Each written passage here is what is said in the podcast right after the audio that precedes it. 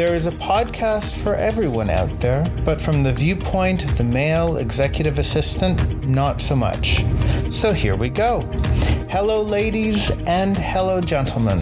Welcome. I'm your host, Jonathan Brickwood, and I've been an assistant for more than 20 years. Being a man in what is decidedly a role filled by women has put me in some insightful, some hilarious, and certainly some very unique situations. During this podcast, I plan to share many of those experiences, as well as some of the tips and tricks and the do's and the don'ts that I've learned over the years, which is my way to bring a new perspective on an old profession.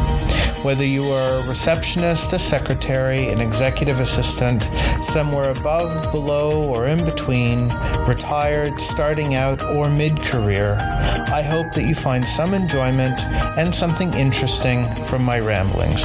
So please join me, ladies, and of course the gentlemen, as I bring you into my world, the world of the male admin, on my podcast, Hello Ladies Perspectives from a Male Admin.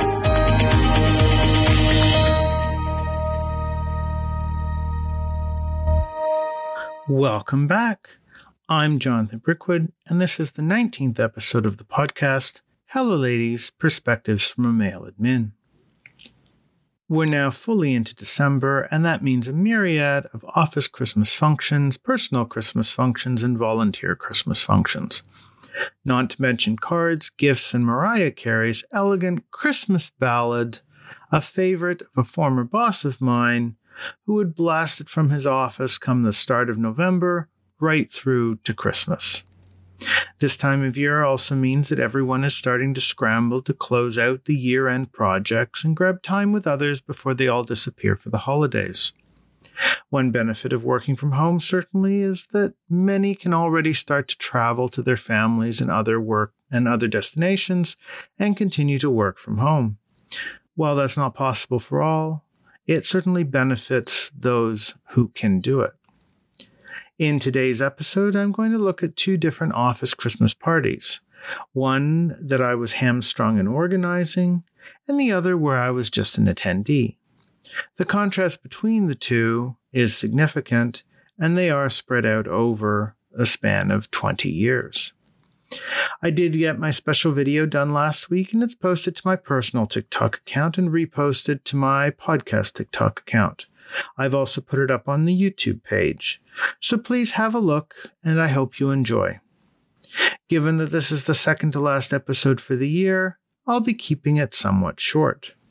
And now, I bring you into my world, the world of the male admin.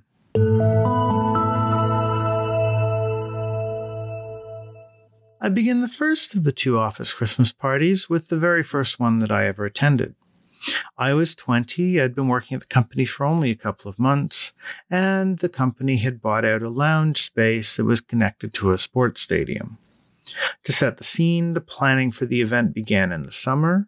The planning committee was about a dozen people, and the party was for the entire company of around 4,000, each of whom could also bring a plus one, so they had planned the venue to accommodate 8,000 people. There were decorations everywhere, mainly Christmas trees and festive garlands. They also had live music. The bar was free, always dangerous in my experience at office functions, and there was food at every table. There was an oyster bar, a chocolate fountain, a champagne tower, crudité wherever you turned, and little things on sticks every other way you turned. You pretty much could not take a step without finding yourself in front of a table of different foods. The free bar was busy, of course, and there were three of them spread out along the venue. Each bar had everything you could want, from domestic beer and imported to spirits, shots, and even the non alcoholic, much to my relief.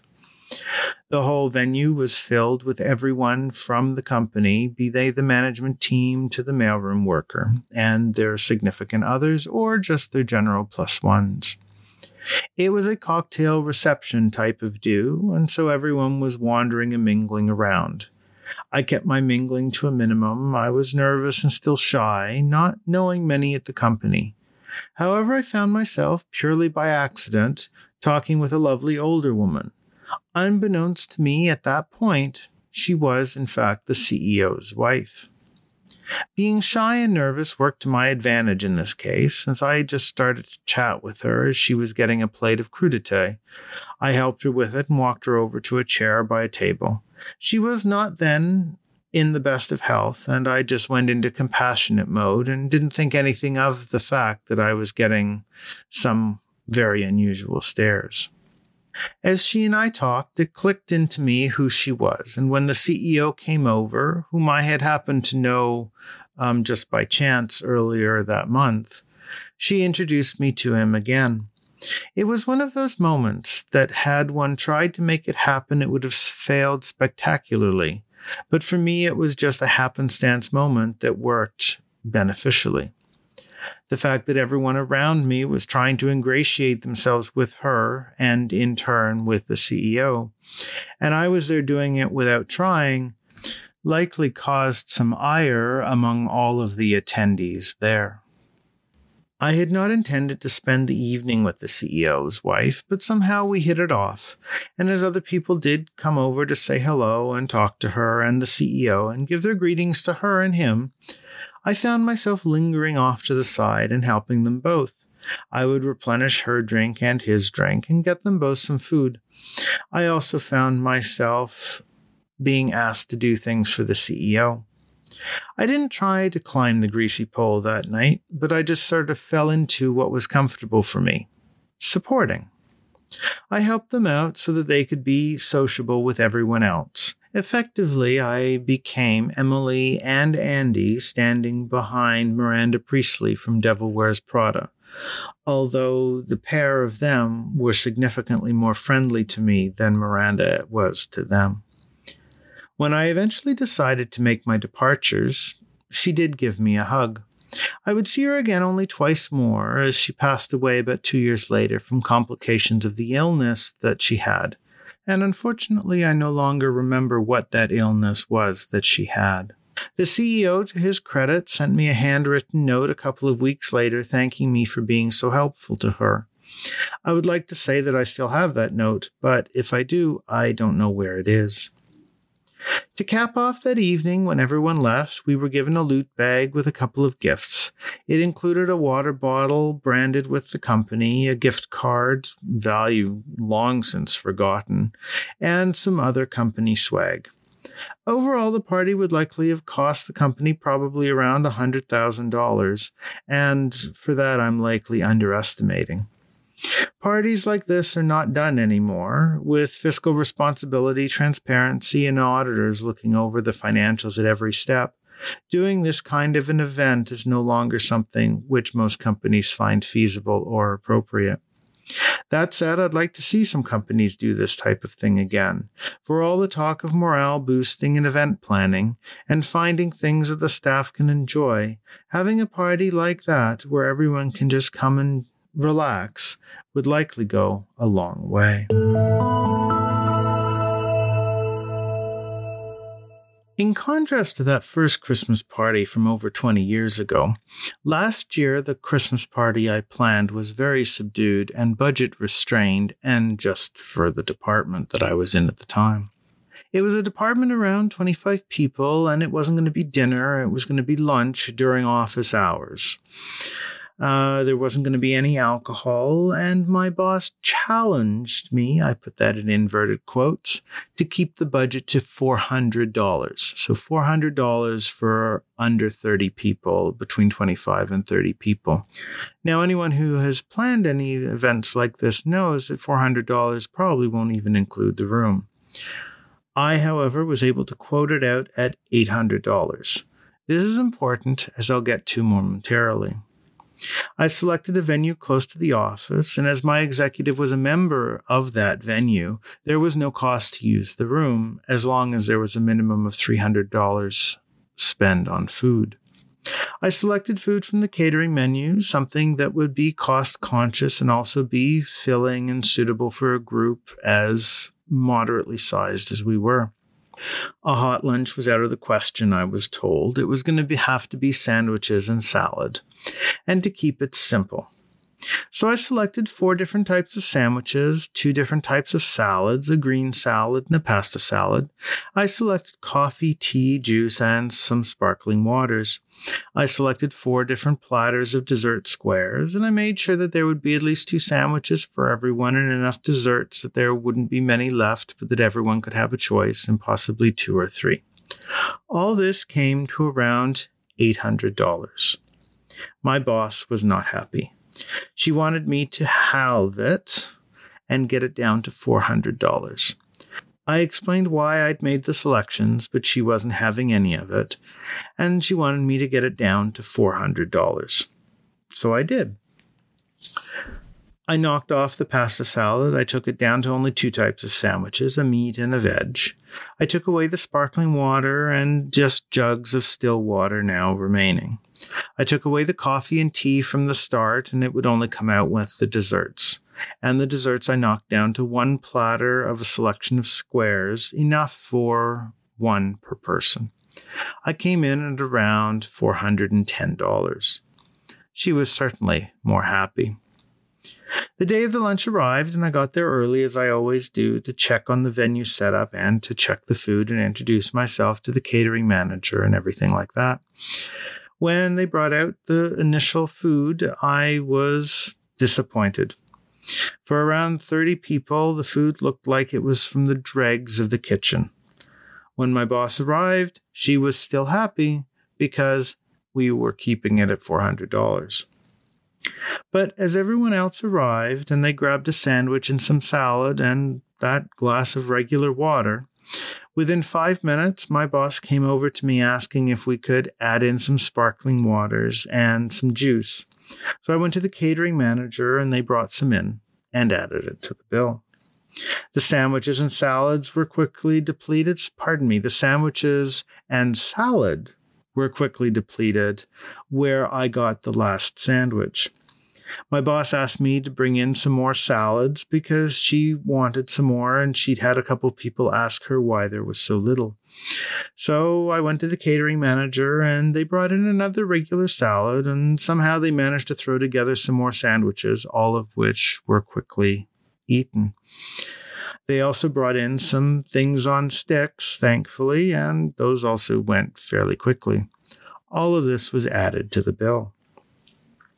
When the desserts came out, they came out with the coffee and tea, and everyone grabbed one dessert or two or three, uh, which meant some people didn't get anything. So you probably know where this is going. My boss asked me to get more. I asked the catering manager, and they managed to throw together another platter of things for dessert and some more coffee and tea. And of course, they added it to the bill.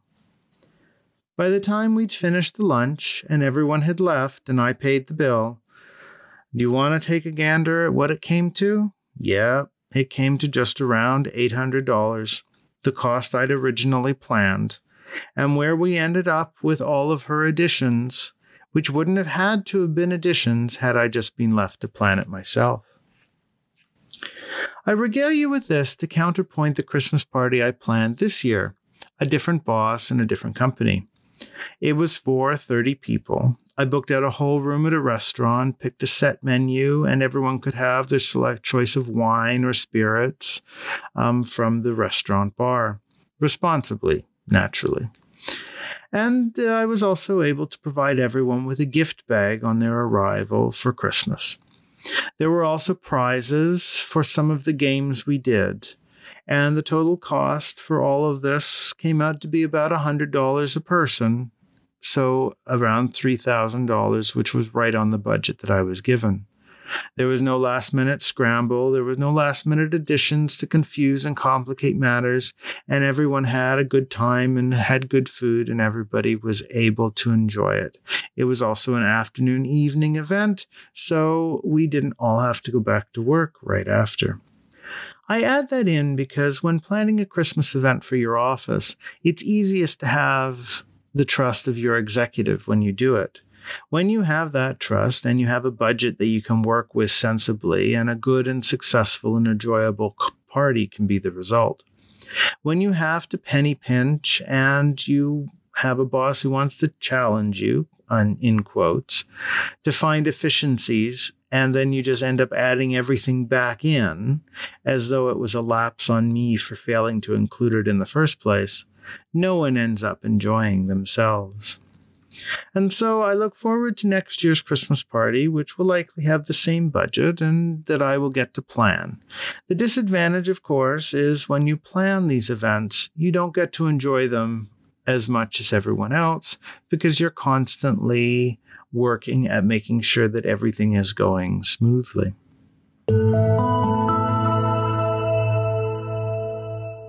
Well, we have made it to the end of this first episode on Christmas parties in the office.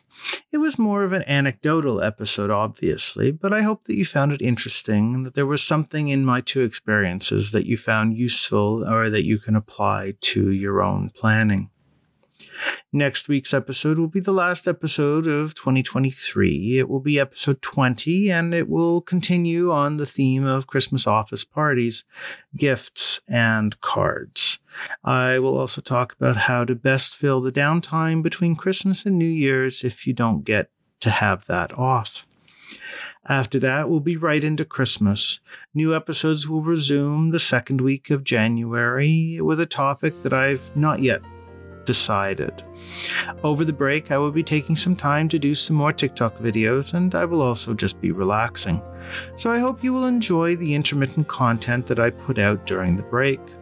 We don't yet have any snow here in Toronto, but the temperatures are starting to hold right around freezing, so I expect that we'll be getting that soon. My coming week is chock full of office lunches, and I'm expecting a Christmas dinner in there as well. So I will likely regale you with some anecdotes from that in the next episode. But now, as always, and again, I want to thank you for joining me in my world. And so until next time, have a great week. I'm Jonathan Brickwood, and this has been The Perspective of a Male Admin.